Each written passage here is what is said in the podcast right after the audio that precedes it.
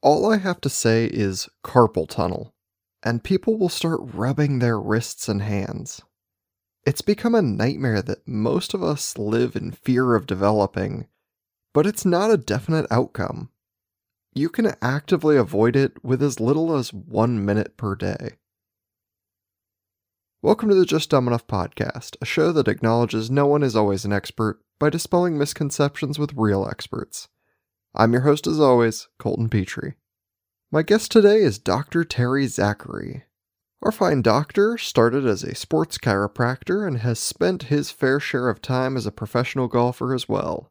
He's here to discuss the mechanics of our hands in an honestly simple way. You'll know more in the first five minutes of this interview than most people know about their own hands. Not to mention, you'll learn solid tips to keep you from developing these repetitive grip injuries that we're all prone to. Let's keep our hands from breaking down.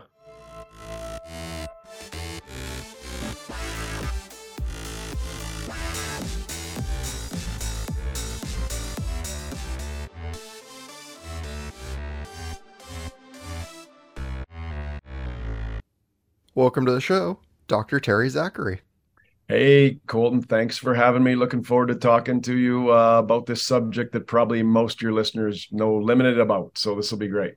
Yeah, I am very excited to have you on. Why don't you kind of give an introduction about yourself for the audience?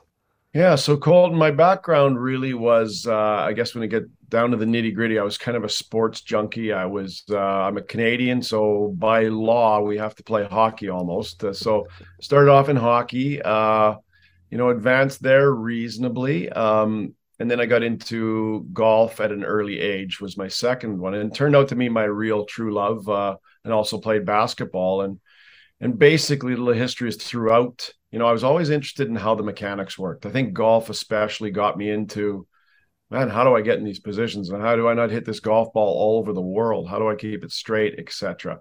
And just started learning, started being curious. Um, as I got older, and you know, and then you have to get a real job technically. And uh, I was really interested in sports chiropractic, so I became a chiropractor and uh, started a sports chiropractic office. It's about half sports, half half family practice. So I saw it all, but I was always, you know, really curious about how the body worked and um, all parts of the body, truly. But but one of the parts that I would see in practice a lot, I would see a lot of injuries due to repetitive gripping, and it seemed like nobody knew anything about it and i studied the hand muscles pretty in, intricately because i was always involved in this repet always interested in repetitive gripping um, but i would have in the old days colton i'd have like five or six exercises and the, i think i drove my patients crazy you know some of the really intense like professional athletes would do it if they were in pain uh, once they got out of pain, it was just too complicated. They really wouldn't keep up, and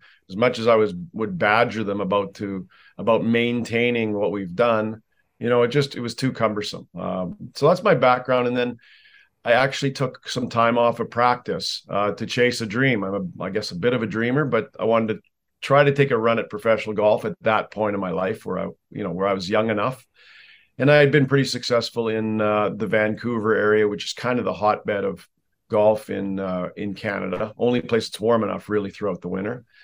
And uh, so I was doing well, and I decided to go for that, and end up uh, playing professional golf for about three years. Um, to your audience, never made the PGA Tour if they don't recognize the voice, but uh, but then learned a lot, and then got really into wow. There's a lot of repetitive grip injuries on these mini tour players, and you know larger tour players after that. You know, some on the big tour and senior tour and women's tour.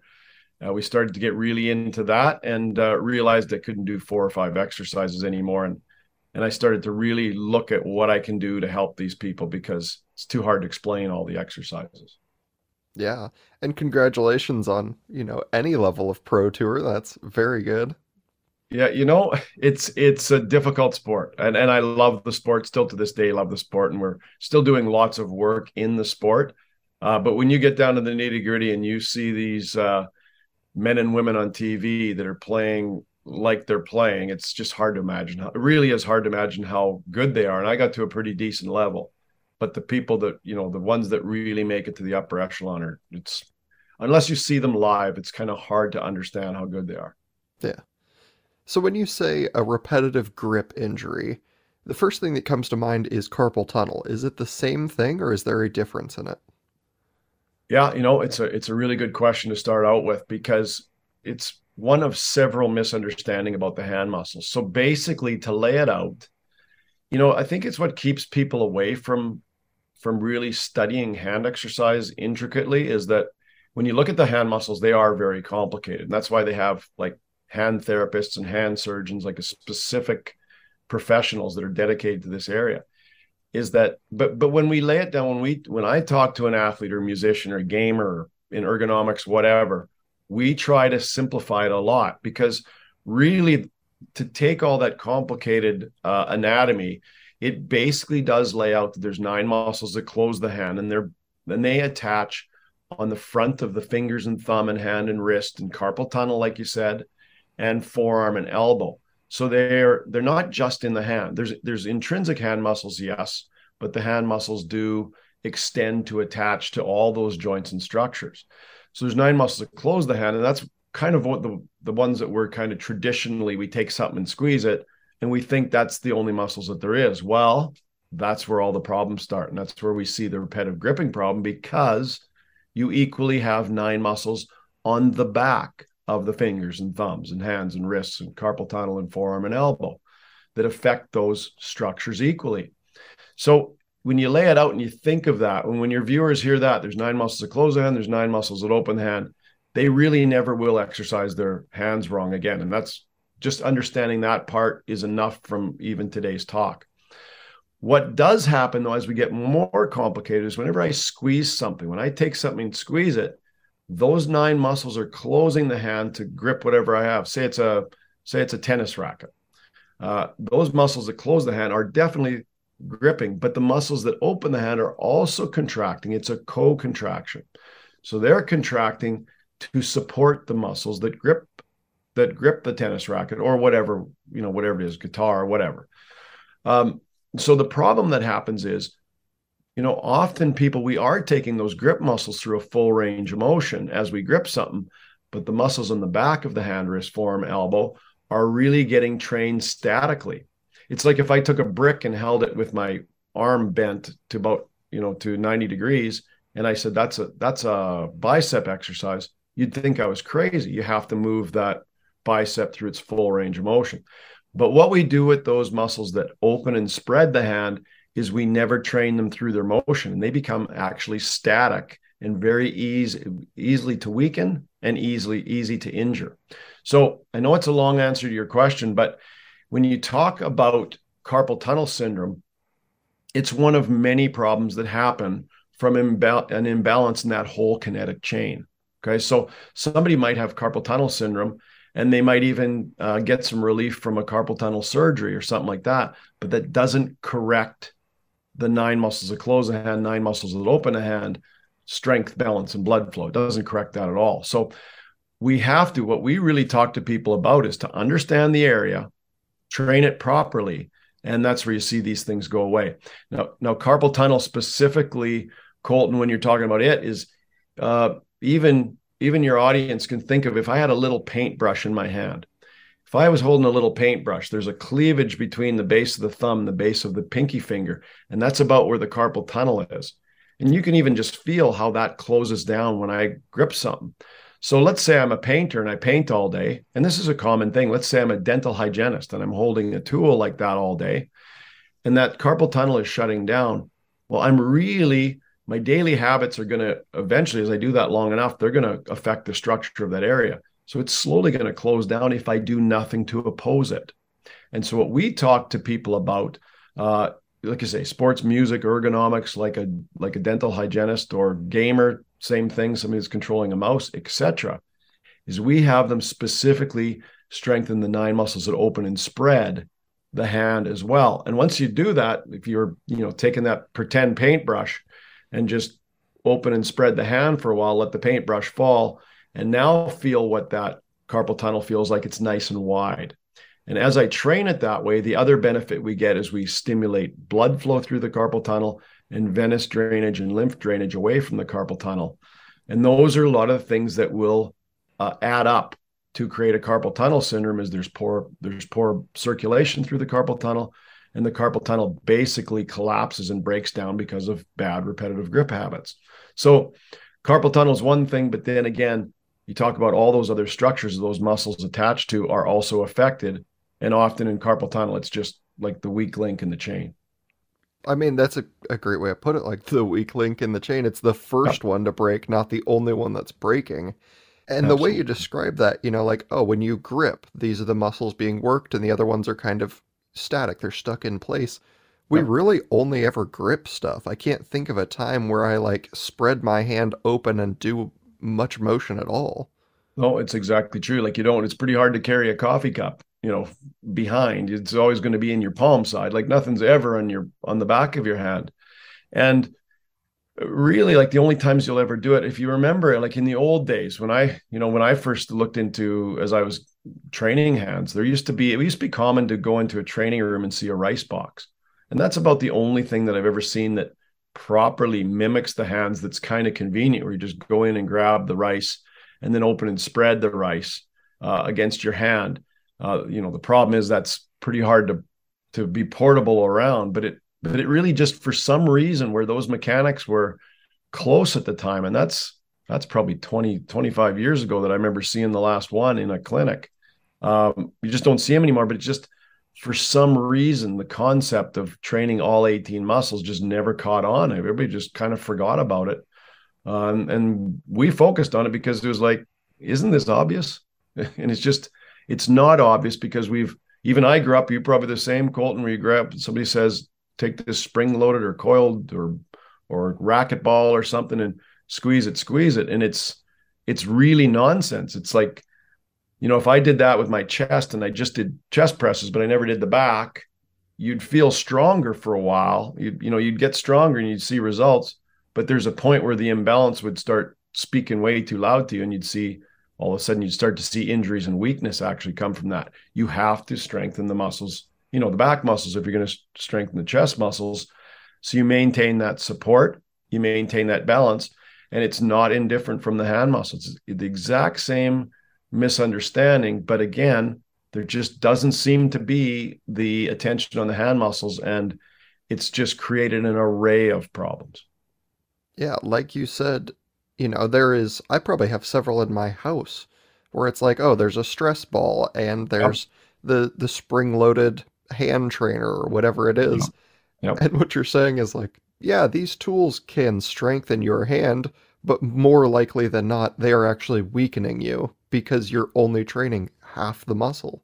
It's it's uh, you know, and that's the thing is when we tell when we talk to people in the simple education. If I talk to somebody for 45 seconds and I tell them that the nine muscles close the hand, there's nine muscles that open the hand, basically tell them where they are.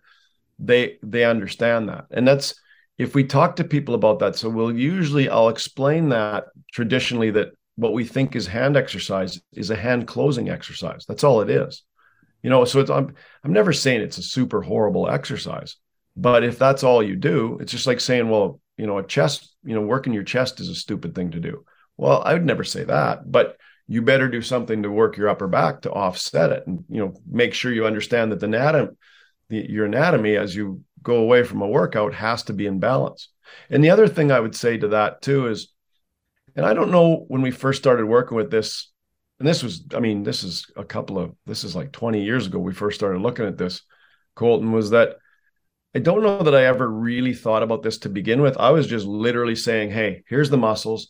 We we've done EMG tests on showing how when you grab something, the extensor muscles are contracting just as much as the flexor muscles. So mine was all about getting these athletes to begin with, and then musicians after that. That was mostly who I saw, was to understand that you need to strengthen the muscles that close and the muscles that open and spread. But part and parcel was that that you also started to see uh, just amazing blood flow, like blood flow and lymph drainage. And I think movement is one of the things that I have through the process of of, of working with hand muscles is I've seen that full range of motion does so much for your health just to stimulate blood flow. And when you're when you're speaking to the upper extremities, you're getting blood flow all the way to the periphery and it's a really really healthy thing for your whole body and i i can get into that if we want to a little bit in time but my point was there's there's a couple of problems when you only strengthen the muscles to close your hand you you first of all are definitely bringing over time you're bringing these joints and structures into imbalance there's no question in my mind um, but the second thing is you're getting very limited blood flow uh, and that's that's a big problem uh, because the hands uh, there's lot there's lots of studies. There's just a new one out in November. I've I've got it here. I've, we're just starting to talk about it a little bit with our groups, um, but they talk about how having about grip strength is directly correlated to life longevity, and that might like it might sound like a stretch to people, but it's not a stretch to me anymore because usually somebody with you know good to high grip strength average or like above average to high grip strength is usually very active that's usually the case but the other thing is, is when you're using your hands, you are bringing blood flow to the periphery and lymph drainage all the way from the periphery. And when it comes to the upper extremity, your lymph ducts are actually just at the end, like they're just by your basically by your shoulders. So if I'm improving lymph drainage, I'm probably improving the function of my lymph ducts, which is what drains toxins from your whole body. So I think there's a lot to this kind of new idea of really focusing on these hand muscles for full range of motion. There's so many benefits. We haven't even talked about, you know, performing performance benefits. If I'm a, a golfer, I saw that firsthand. If you have super strong and balanced hands, you can relax your hands and let the golf club do its thing. You know, or if you get in high grass, like you talk about these professional golfers that play difficult golf courses, if they have really good mechanics of their grip and really strong grip, they can go into high grass, get it out of there, and have a low risk of injury. Whereas if they're all imbalanced in there and they've got these static muscles at the back of the wrist and the elbow, and and they could be strong, but they're imbalanced, right? And they've had poor blood flow, you might go through that heavy grass and injure yourself. It's it's it's not uncommon for professional golfers. Um, so so many benefits, but just it all stems from not understanding the anatomy of the hand muscles. And you know, there's a lot to that in that you said even carrying your coffee cup, like it's all one-sided yeah. motion. So this really kind of affects everyone and not just, you know, like the professional golfer or a musician. It's kind of a global problem. It, it really is. Like there's so what I would say, Colton, is is you're dead on. Everybody's everybody is in some degree of a repetitive grip imbalance. There, there's no doubt. And you can i mean if you're uh I, I, don't recommend you do this colton to your buddies or to your friends or your family or anything but uh you can go up uh, to somebody and grab their the outside of their elbow because that's where the outside of the elbow is basically where the muscle belly is for the finger extensors for the longer the long finger extensors and you can go up on almost anybody especially if they play guitar or they're a hockey player or they're like uh you know gamer um, and you can just grab the outside of their album, put some pressure there, and they'll they'll jump off the ground because that's how tight it already is. So everybody, like you say, we're always gripping. We're always using that subtle mechanic where you know the muscles that open the hand are contracting statically to support the muscles that are doing whatever you're doing in grip, and we just don't understand that that's happening. But over time, we're building imbalance. Then you get to somebody that really, like, you know, we worked with professional golfers, but now I've worked with professional musicians um, who have done it for years and years and years, and the imbalance has just gotten crazy. And they start to notice uh, we got a lot of complaints of like uh, numbness and cramping. Like there's just poor circulation and arthritic changes, and tennis elbows real common, and carpal tunnel, like you said, is real common, and finger and thumb problems, etc.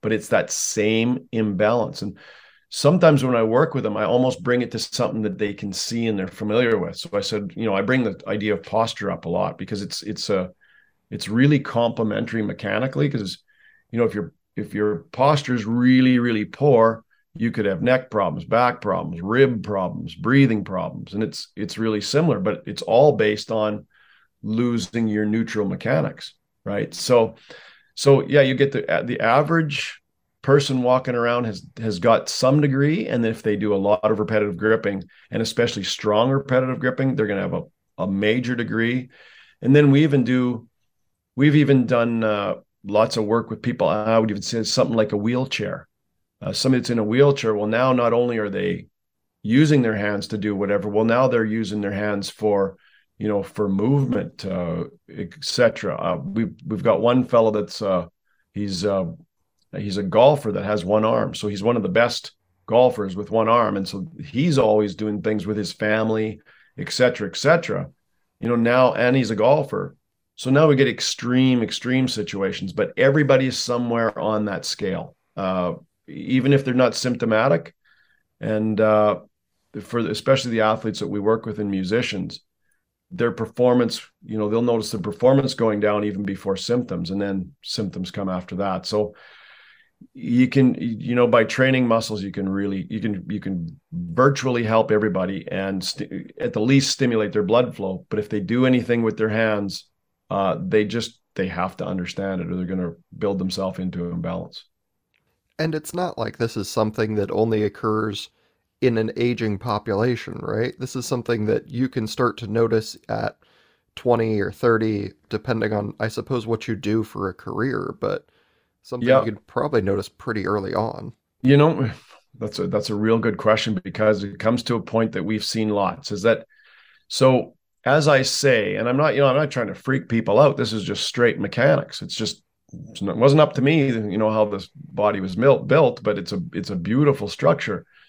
And what happens is, for example, um, I'll, I'll even go with like uh, musicians because it's a really interesting market. Because the musicians, the last thing most of them want to do is exercise, right? They're like right into their music, and and and rightly so, right? Unless somebody says, "Hey, you might want to watch this," but like a young musician, they're you know even though they'll have grip imbalances, and we can do muscle tests on them, we can do EMG tests on them, and show them if they're that type that might be curious, you know, and if and there's a you know there's a certain percentage of musicians that are just like, I want to make myself the best I can be.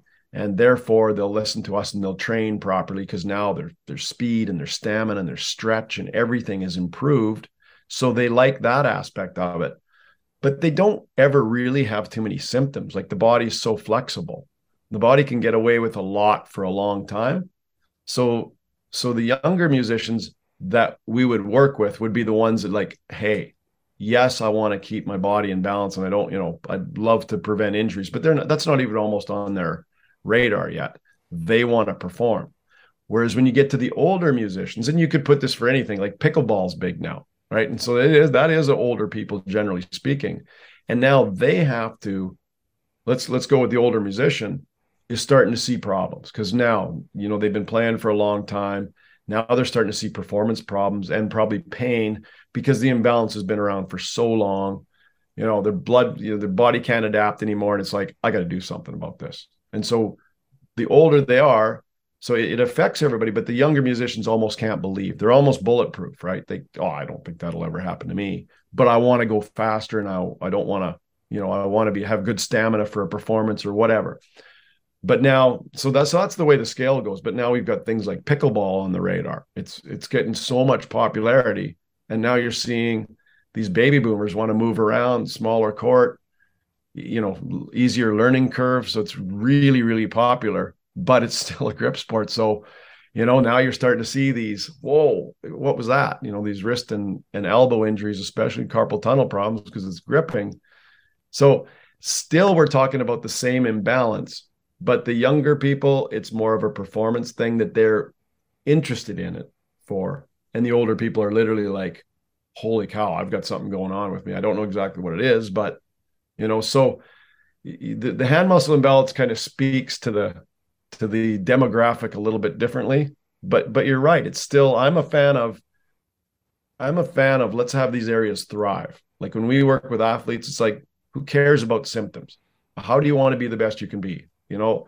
and these are the muscles train them give them strength give them length give them balance get blood flow in the area, and you're going to be able to perform no matter what you're doing. And uh, and then yes, the chance of injury is way less. But we want to get people to thrive, and that's why I push it on. We push it and say this is a key area.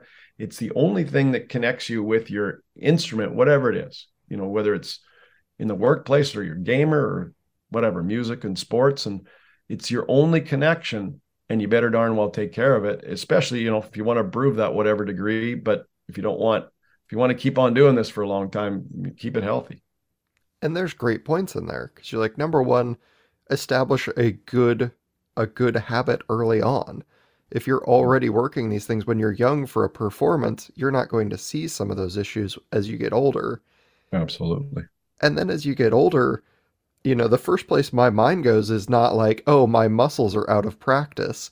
I'd be like, oh, I've got some kind of a cramp going, or I've got arthritis building, or whatever it is. Like, that would be the first place my head would go.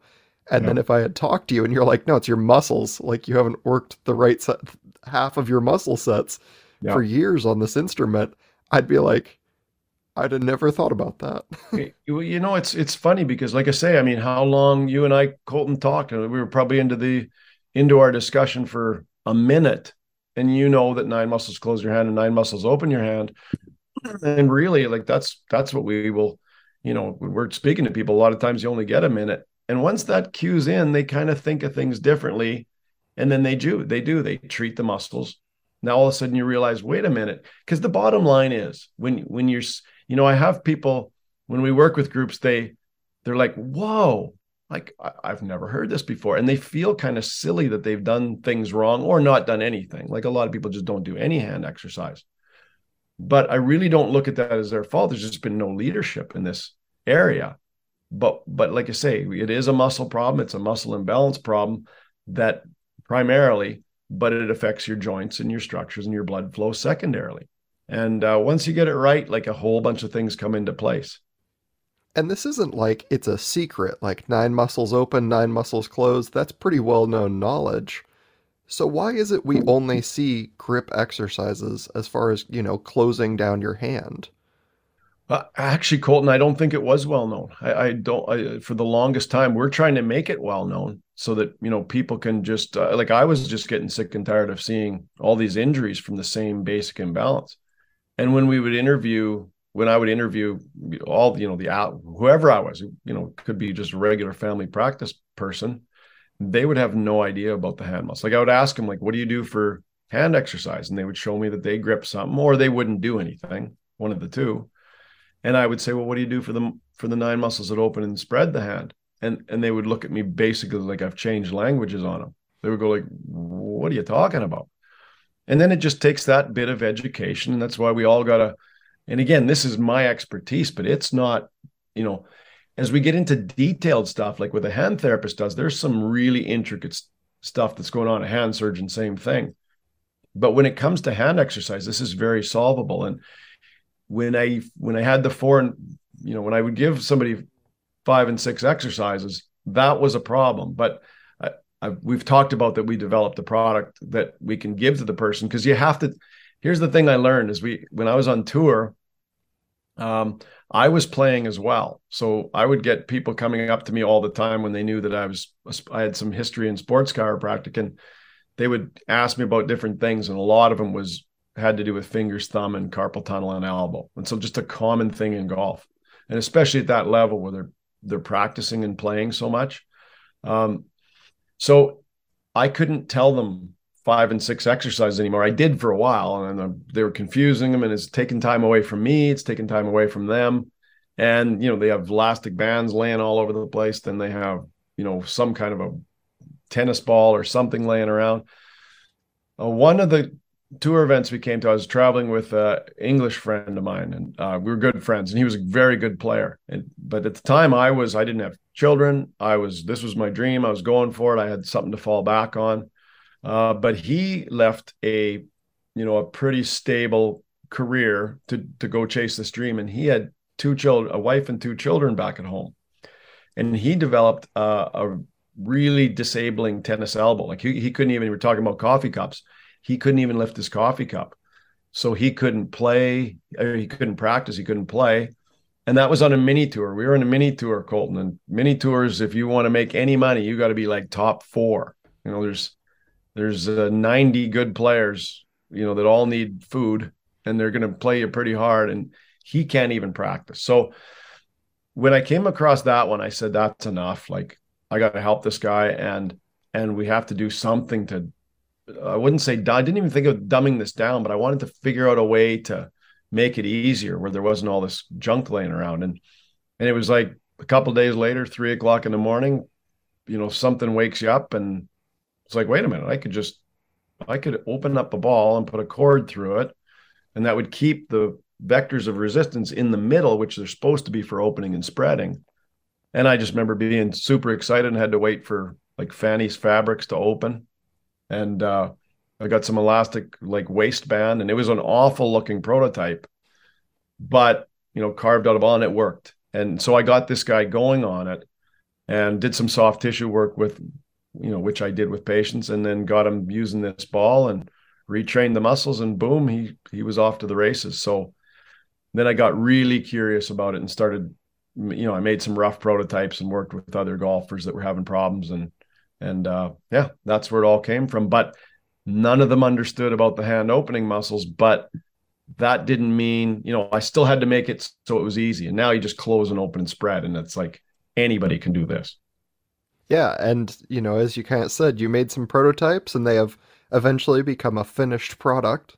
Yeah. That, uh, you know, you're very kind in sending me. And uh, these are really cool. Like, yeah, you know, and that this thing is, and, Colton, I didn't even have to. You and I didn't spend any time on. Oh, I got to explain how to use it. It's pretty straightforward.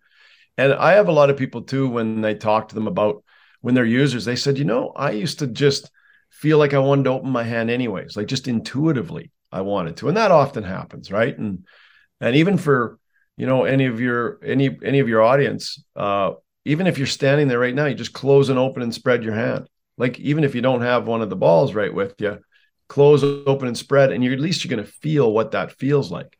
Then when you bring resistance that that resists properly the opening and spreading muscles, once you feel that with some resistance, you're off to the races, and all of a sudden your mechanics of your of those fingers and thumbs and hands and wrists and carpal tunnel and forearm and elbow, they will change. And you're like two, three weeks, it's a whole different story. Yeah, absolutely. So since we're bringing it up, it's a good time to plug it. Handmaster Plus, that is your product. Uh, yeah, so it's called Handmaster Plus, and and uh, we were joking about when it was the rough prototype. It was, I mean, it took years to figure out. Like I didn't know anything about how to do this, but you know, many people helped me through the process, and it was a lot of people that I helped with the rough prototype types. And so, yeah, we we we got it all figured out and had a couple of iterations. You go through that, like you don't get it right the first mold, and then you're like, holy cow, how, how are we going to do this? But now we've got to the point, yeah, it's Handmaster Plus. We originally Colton made them because I was strictly focused on athletic performance. So we originally made a medium one. I see the one you have on there is the soft version. So now we have uh, there's a soft and a medium and a firm, and most people will be on the soft and the medium. Um, and that's they really won't progress any further than that. And there's maybe less than five percent need to go further, but there's a real firm one as well. Um, so we suit all needs, and originally it was going to be for athletes, and now, and we're with musicians and ergonomics and hobby and gamers, and it's just the same. We were talking before we started here today. It's like the markets are the same. It's just all this repetitive gripping and poor blood flow and poor muscle imbalance and it's easy. Like again, there's there's I always say there's two options of how if you want to have balanced hands, you either quit what you do, which is obviously kind of joking. There nobody wants to quit what they're doing, or just do something to offset your habits. And now that you offset your you offset your habits, you're off to the races and actually not only are you offsetting the imbalance, but you're performing better. Absolutely. And but before we get too far into this, where can people pick these up if they're looking to grab yeah. one? So Colton, they're available. Uh, they're available in a lot of places. They just have to look for them, ask for them. I know we're in in the states. We're in Kroger. Kroger's who probably our biggest guy that carries them, uh, but lots of places. I know hometown pharmacy, and depending where your where your uh, all your uh, audience is, and then uh, we're in. I know discount drug mart, but we're also online. we do have a website, handmasterplus.com. Uh, our parent company is called uh, doczac.com. I'll spell that as D O C Z A C.com. And uh, that's our parent company. And if anybody ever, if any, if any of the audience has questions, I am wide open to questions. Education is what I do in the company. So uh, they can send me an email at info at doczac.com and I'm, I answer them all. Um, the, the answers are going to sound pretty similar, I will tell people, but uh, sometimes people have unique questions that they need answered, and I'm always available. Absolutely, and usually I don't do like a uh, a plug right in the middle of the show, but like when I got these, and again, it's very simple.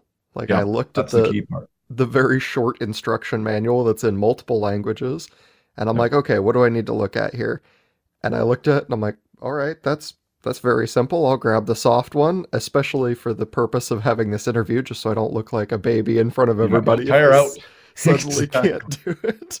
Yeah. Um, but I'm like, you just start doing it, and it feels good. It, it's uh, you know, I, I again, I know it's my product, and we do fine with the product. We sell these things around the world, so it's not like I don't even feel like I want to. Hey, you gotta you gotta buy one of these things. It's it's like there's so much more to it. We've been into it for a few years now. Is that yes, I want people to improve what they do, especially if, if they're in a grip activity. Um, we did a lot of work for several years in the dent in the dental market, and like hygienists just have a really difficult ergonomic challenge. They it's just it's a I, I call it almost an ergonomic nightmare. But you know they're not alone. But there's an easy solution now, and and the other thing that I talk to people about is it's it's gone beyond just the muscles as we were talking about earlier you so we would get people for years, Colton, and this is where I first got into the seeing the studies about the hand strength and life longevity. And I don't want to like promise something that sounds crazy to people, but mechanically, what would happen is we would have people say, we would have people write us all the time saying this thing helped my fill in the blank, a carpal tunnel or a tennis elbow or whatever. Uh, De Quervain syndrome, we work with quite a bit in the thumb. So it helped with that but they would say then things like yeah but i'm feeling better i'm sleeping better and i'm like okay so my thought to begin with was simply that okay they've got a pain in the butt out of their life so that they just feel better and then we started looking a lot more into the blood flow and the lymph drainage stuff because uh, the I can't I don't know the fellow's name offhand, but there was a a UK uh, osteopath that that um, I think his last name was Perrin. If somebody wants to look it up, I'm pretty sure it was Perrin he did some work on just the importance of lymph drainage and you know how, what that does in some really advanced healthcare problems and then that's when i started to see i think we we, we got a thermography study done about the same time and we saw that the blood flow was com- us compared to like just repetitively squeezing something the old traditional stuff and ours was i mean it wasn't even a fair fight so we know we know that we increase blood flow like uh, well beyond what traditional hand exercise does, which is not a surprise to anybody that's used the product. But but it's also stimulating. We we we assume it's stimulating lymph drainage, and we've talked about the lymph ducts. And once you get you're getting blood flow to your extremities, it's just that body is the you know the internal traffic system of the body is working better, and uh, yeah, so that's why I'm a big fan of people just knowing about this and understanding that your hands are important, not just for gripping things, but but definitely important for that, but just for your whole system. Um, you know, moving moving your blood, move, moving your uh, your lymph is vital to your health. Yeah, and this is not like if people are sitting there and they haven't listened to some of the back episodes because we've talked about this before where we say like oh the hands affecting your lymph nodes like that's crazy like, I mean, yep. your mouth affects your heart, so why wouldn't it? Absolutely.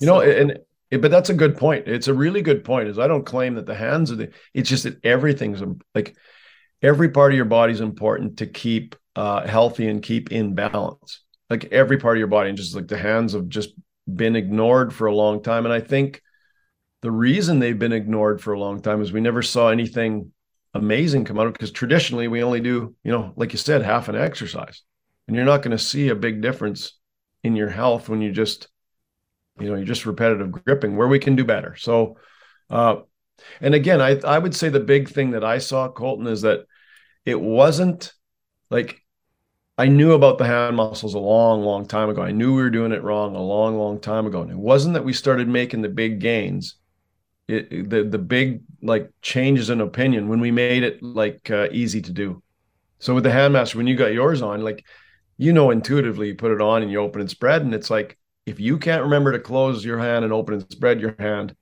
you know that's about as much as we can dumb it down but it also so i tell people it's almost like uh, it's almost like fast food but we actually in the old days when i took elastic bands and i tried to open and spread i actually couldn't get the body to open and spread fully so it drove me nuts so it's actually now that we're doing with handmaster plus you close, open, and spread, and you're actually stimulating the muscles through their whole, full natural range of motion uh, through both closing and opening and spreading. So it's almost like healthy fast food is what we call it. Like we sped up the exercise. We made it that you can actually fit it into your daily routine, easy peasy. But we also made it that holy cow, now the exercise resists these muscles through the muscles full range of motion. So you're going to get more out of it, you know, longer, stronger, muscles and tendons, but also better blood flow because you you're getting resistance through a full range of motion. And it feels really natural to like do so much so that I have to like open my other hand at the same time. Yeah, yeah. Doesn't have a handmaster on it, yeah. so that I feel like, oh yeah, there is a difference in the amount of resistance that I'm feeling, because otherwise it does just kind of feeling like you're opening and closing your hand and then you're mm-hmm. like, oh, there's actually a pretty specific resistance if I do this with an empty hand versus having this exactly. in my hand.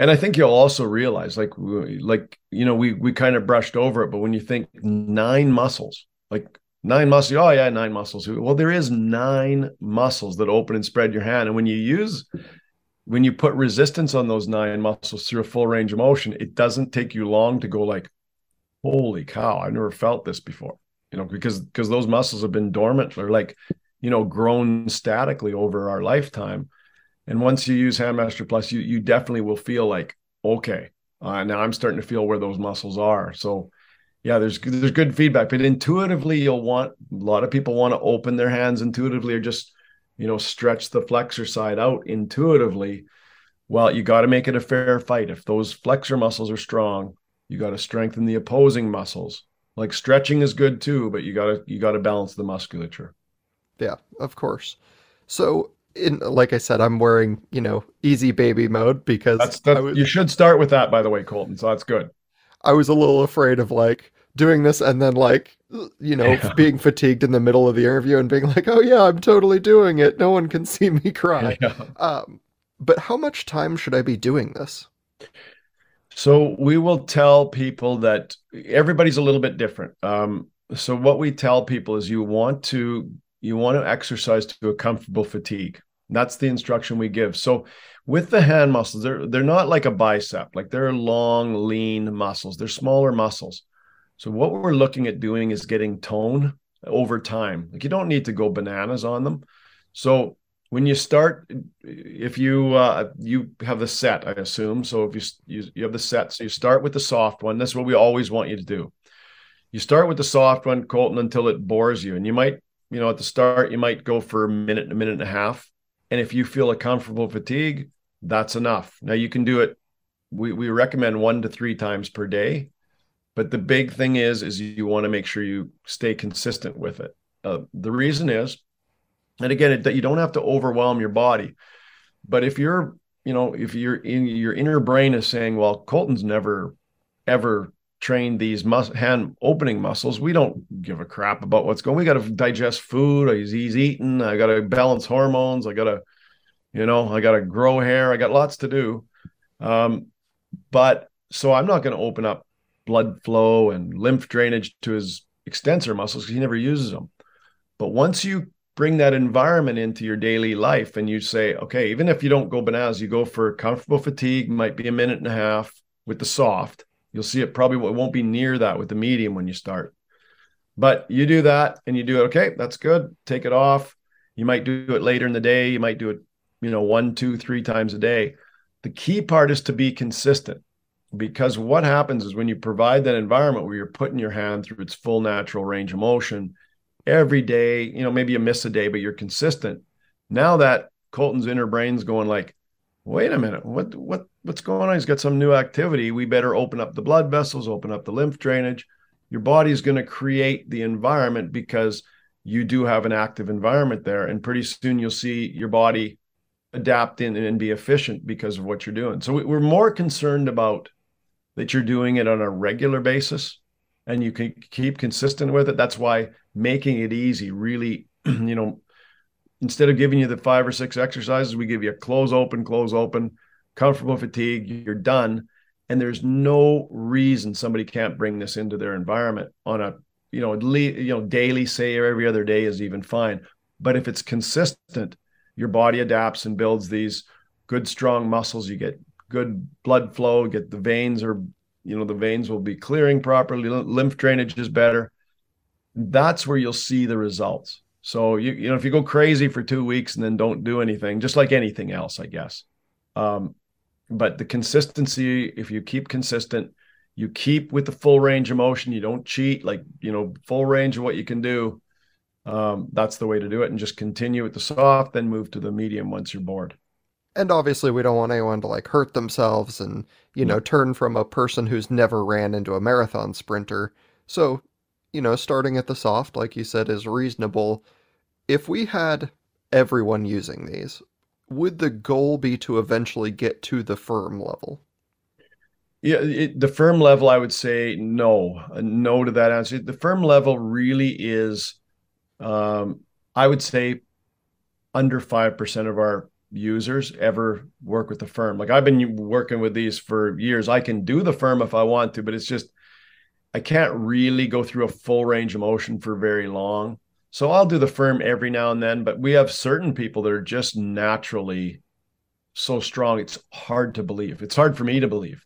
And some of the people we work with, they're just like, "Do you have anything firmer?" And we're going like, "No, like we we don't really want to go that firm because it's almost like a you know it's almost like a piece of wood almost but um so it's there's a there's a small percentage that go to the firm and i'm i bet you it's under 5% if if that so uh you know three, two three percent something like that i would guess but that's up to everybody else and i tell people if you do if they do get the three pack which is a good value you know there's always you, I'll, for lack of a better term, there's always a knuckle dragger in the group that you know super strong, like construction girl, construction guy that are so strong. I remember having a patient, the first patient that wanted to have my one of the firms was a it was a female patient of mine, and I'm like, "Are you sure you want to go to the strong?" And then I in front of me, she just did like for she she had been on the medium for a long time, so you, you have to go up in stages to use the firm, but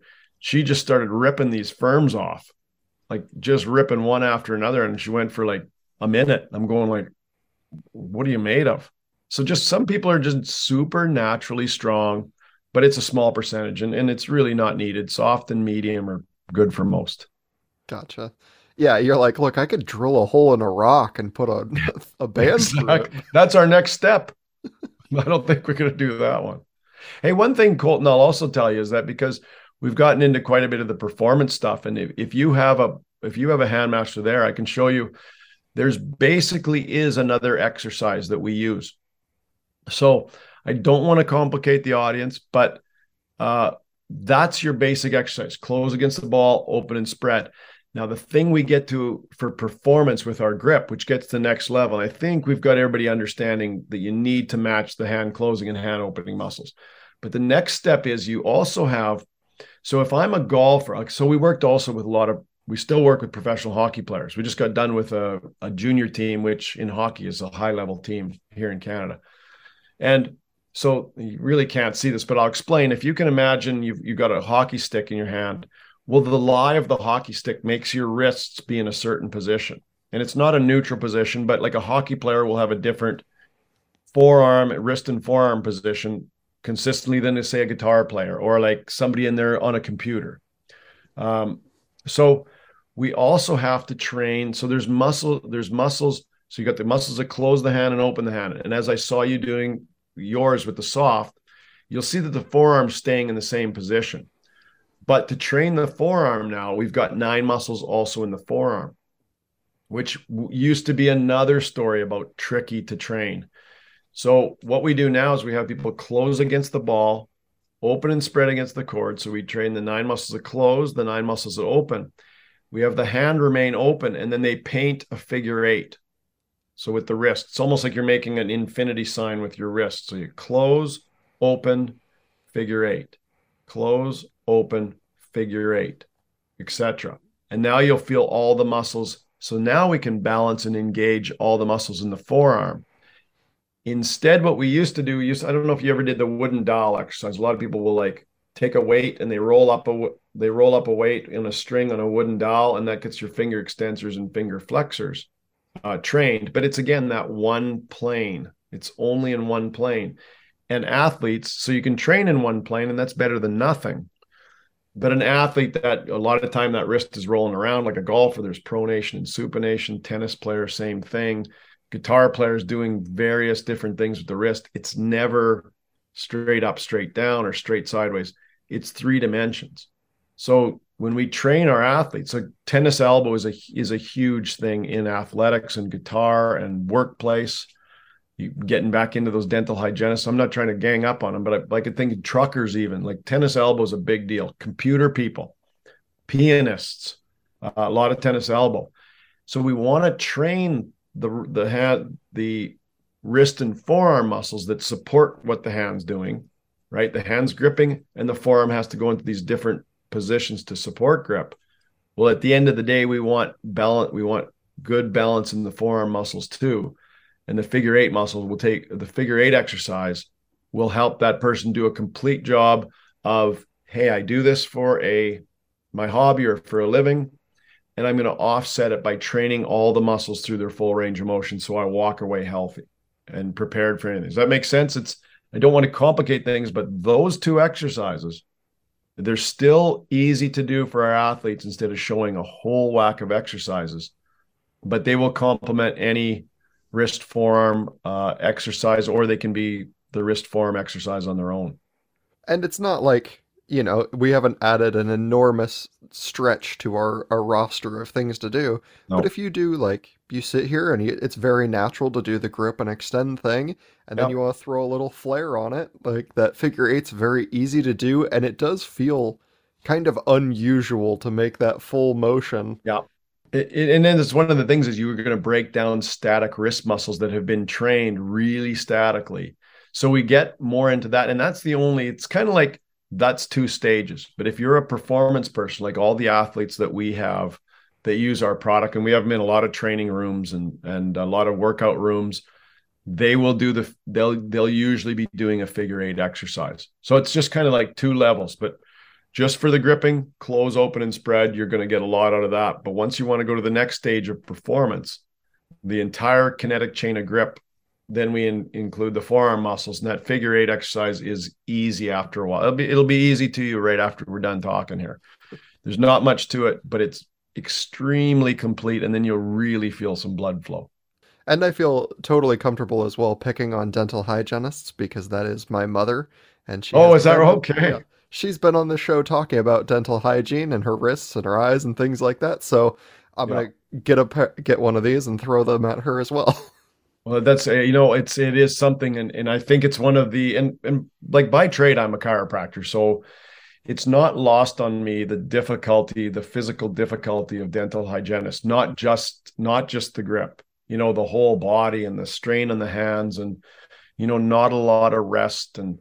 Uh, in you know when you're with a patient it's a it's a while um, so this is just it, it but it's a really easy tool every again i'll say this like there's no dental hygienist that's going to go in and do this and the mechanics don't go against them the mechanics are what the mechanics are it doesn't matter who you are you have to figure out something to offset this grip problem and you have to uh, you have to do something to offset the postural problems that inevitably come with sitting and doing stuff forward um, so yes i don't envy them i i guess they kind of pick at us right? so we may as well pick at them too. But no, but it is, it's a it's a physically demanding and a really ergonomic tough job. I, I, I have a lot of respect, but at the same time, that's why we push really hard.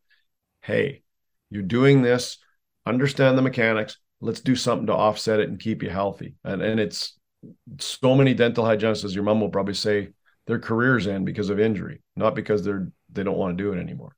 Oh yeah, that is i mean in most of them that of course you know because my mother has done it for so long like yeah. i've met lots of them and they're like oh yeah you know neck pain from the angle i hold my head or back yeah. pain from leaning over or any of these like and that's not uncommon for a lot of people if you took a look at professional gamers like right. you have to hold a controller either in your hands or on a mouse and keyboard like that's a motion you have to sit there and hold very statically and that can cause a lot of cramping. Yeah, eh, there's the examples go they the examples literally go on and on. But the gamers is something where the other thing. So the gamers is always interesting to me because you know people say, "Well, ah, gamers, I don't want my kid gaming," and I I get it. like we've like I've got three kids and we're having a heck we we have a heck of a time limiting their you know digital time or whatever you want to call it. But some of these gamers, I know we've worked with. uh we worked with a couple of kids and these, these guys like dollars wise, like these guys are prof- like if you want to talk just dollars, the professional side of things, they make some serious dollars. It's and I'm not I'm not impressed by the dollars. I'm just going like I'm just shocked. But they're the best of the best. But if they're not getting any good advice, which I will guarantee, which I know they weren't, because we've we've met a bunch of them, and they're like, "Well, what do we do?" And then we talk to them about, "Well, here's how your muscles work, and in five minutes they're going like wow this is like you've it's like i just went uh, scuba diving for the first time and i'm you know seeing fish for the first time it's just it's basic to me uh, i like working with people where i can another one is musicians which i'm i'm this kind of wannabe guitar player i've kind of learned but i don't have enough time to get any good but we've we work with uh, ghs strings which is a string company uh, the boomer strings people will know about like, that are musicians I didn't know much about them, but so we've had access to some of their artists if they're having problems. And there's some of them are like basically music heroes of mine. And we eventually get to meet them and we get to talk to them and we we go through the process and educate them and they they just they look at you like you were some kind of genius. And these guys are like hall the one the one band I'm real big fan of is a, they're a Hall of Fame band and we're work, working with them and they just don't know this stuff. So, um, eh, you know, it's it's really interesting. But but I I find the same thing in dental hygienists when we go to the dental shows. Most people don't know anything about these things. In fact, you'll know more than the dental hygienists do. Even before we talked here, you, having the handmaster. So it's it's just about the education. It's not complicated. Yeah, of course. And I had a couple uh, listener questions from a longtime show fan. Yeah. So thank you, Mark, for sending some questions this way. Uh, and he had asked, "Is there a best keyboard and mouse to avoid, you know, any of these?" I mean, obviously he asked carpal tunnel, but any of these injuries, like, is there a certain type of mouse or keyboard we should be using? Uh, you know, I don't, I don't really, um, I don't really have a suggestion for Mark. I hate to, I hate to do that to him. Um, there is ergonomic um, do you call them mice or mouses? I guess there's ergo- ergonomic mouses that uh, there's ergonomic mouses that I have seen. Um, the bottom line is, uh, yeah, how do I say this? So you, you want to keep your body as neutral as possible. So I'm going to answer this question as I always do in the long form, but uh, what we see is that people think that there's a neutral. Er- ergonomics will say, when I'm in the sitting position, I want to be the, as neutral as possible. I still have to remind people that neutral as possible when you're sitting and when your hands are when your hands are supinated down uh, is still it's not neutral. Now it's as neutral as you can possibly do, but it's still not neutral. So you have to be aware that once you're with a mouse, eh, I might not be able to give Mark a brand, but I can give him a huge tip on this. Is that once you're you know, an ergonomic, even an ergonomic mouse, once you turn your hand and su- supinate your hand down so the palm is facing down, now all of a sudden you've complicated the you've complicated the mechanics of grip quite a bit. And the reason I say that is we talked about, you know, if I'm controlling a mouse and I'm squeezing, so anything I do in squeezing a mouse and flexing, the flexor muscles are shortening, these small muscles are shortening, and that does shorten the carpal tunnel. A, a wider mouse is better Okay, so you you'd widen out your carpal tunnel, um, but you're still doing the flexing. You're still using your extensor muscles to have to support the flex, but you're also using your finger extensor muscles to support to pull your finger against gravity. Does that make sense? When my palm's down, now I also have to keep my wrist and fingers up against gravity. If I don't, they'll just fall and clunk onto the mouse. So one thing for Mark to recognize he's going to have to do his own research about like a brand. I don't have anything really to say. I don't. We don't really work with anybody on that. We probably a note to look into what I think is the best one because I think we could do EMG tests and really find out what the best one is. So it's a good question, but it's another situation where I'm going to say, if you're working with a mouse, your palm is down. Okay, eh, just like a piano player, or if you're you know keyboarding all the time, your palm is down. You have to strengthen those muscles properly. You're not going to get away from the mechanics of palm down. Your finger extensors are supporting grip if I'm hitting a keyboard or if I'm hitting a mouse. Okay. There's the mechanics are still active. Getting a mouse won't take everything away. You should get the most neutral mouse possible. Like I wouldn't want a mouse that's tiny and I have to, you know, like that artist paintbrush we're talking about that's going to shut the fingers and thumb and carpal tunnel down. So you want to get something that's wide that fits in more naturally into your hand, but always sometimes ergonomics the complication as we say if you sit this way and your wrists are normal now you're you're fine and i'm saying that is still not completely true it's better than having your wrists way up or way down for sure okay but you still need to train your body. You still you're still going to have repetitive grip problems.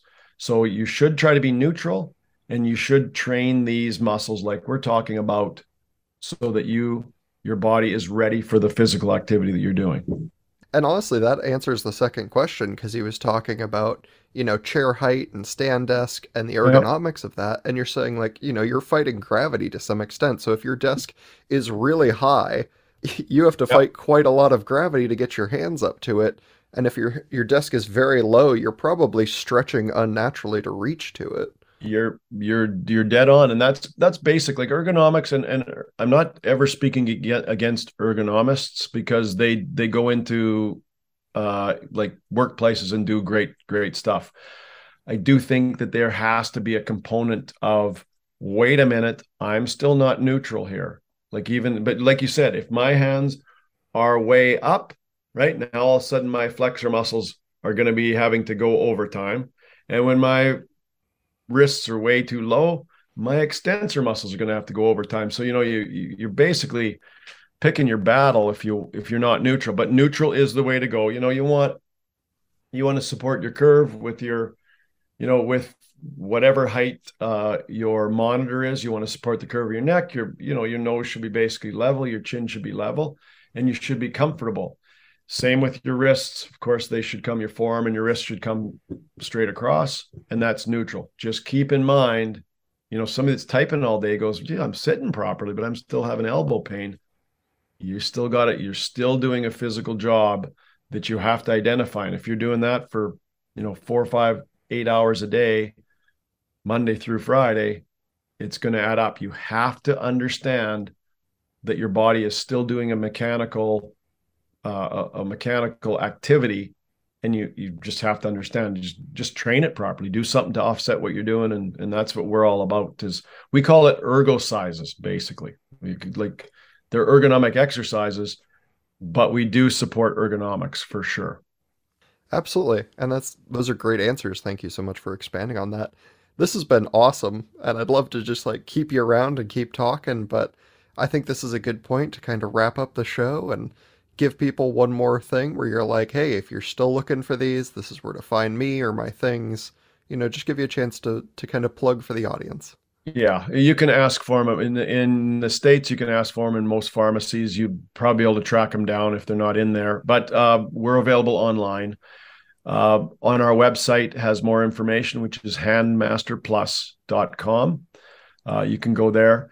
Uh, we also have our parent site is doczac.com. That's D-O-C-Z-A-C.com. And if you want to ask me any questions, uh, I love answering them. Love, uh, you know, sometimes there's something unique that you might not understand. It's info at doczac.com and get a hold of me anytime. Oh, also we have, uh, we've got a, uh, a book people are welcome to uh, look at, and it's got all the explanation. Really explains from start to finish uh, how the fingers and thumbs and hands and wrists and carpal tunnel lay out and elbow and why they're so affected.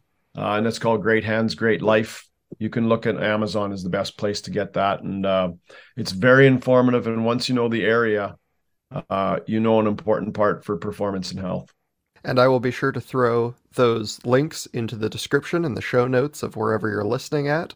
So if you're looking and you forgot the spelling or you forgot whatever it is, like just click the button, it'll open up. You can follow a link that'll take you to all this stuff, help you find that so much easier. And if you're buying any of this online, make sure you leave good reviews for it because that helps other people find it. And then if they didn't listen to this show, they still get the benefits. Yeah, and, and hey Colton, that's a good thing is I, I like I know again, I understand as I'm saying this, it's my product. I understand that, but I also see people get easy relief and start to perform and, and have some solutions in their life. And that's what I'm all about is, you know, we got to help each other understand, you know, the challenges in our life. And that's why you become an expert at it. And we're we're helping. We've helped, well, we've we've helped hundreds of thousands of people with it. And it's just like, you know, recommend it to your friends and family and get in get in good shape. They're not expensive, uh, and and they do a wonderful job, uh, and it's a really important area. Yeah, absolutely. Thank you so much for being on the show. I appreciate your time immensely. Well, Colton, it was awesome to be there. I was really looking forward to speaking with you, and uh, thanks for having me and, and educating your audience. It's uh, it's an important area. Do you feel more educated after listening to this episode of the Just Dumb Enough podcast? If you enjoyed the show, please take a brief moment to rate the show five stars on iTunes, Spotify, or Audible. If you really like what I'm doing, remember to subscribe for more episodes every week and check out the backlog. Let me know what you'd like to hear next by reaching out and emailing me, dumbenoughpodcast at gmail.com, or by sending a message to me on any of the show pages Facebook, Instagram, Twitter, wherever else. I'm always looking for new topics, guest ideas, and questions from the audience. Now that we're in the back half of February, here's some updated rankings. Number one, the United States, with Texas and Oregon as top states. Number two, the United Kingdom, having taken the spot back from number three, Australia, firmly led by Victoria. Number four, Sweden, launching up into the top and led by Dalarna. And number five, Canada, with Ontario holding the top province. That's it for today. I'll see you all right back here on Thursday for a healthcare alternative. Bye bye!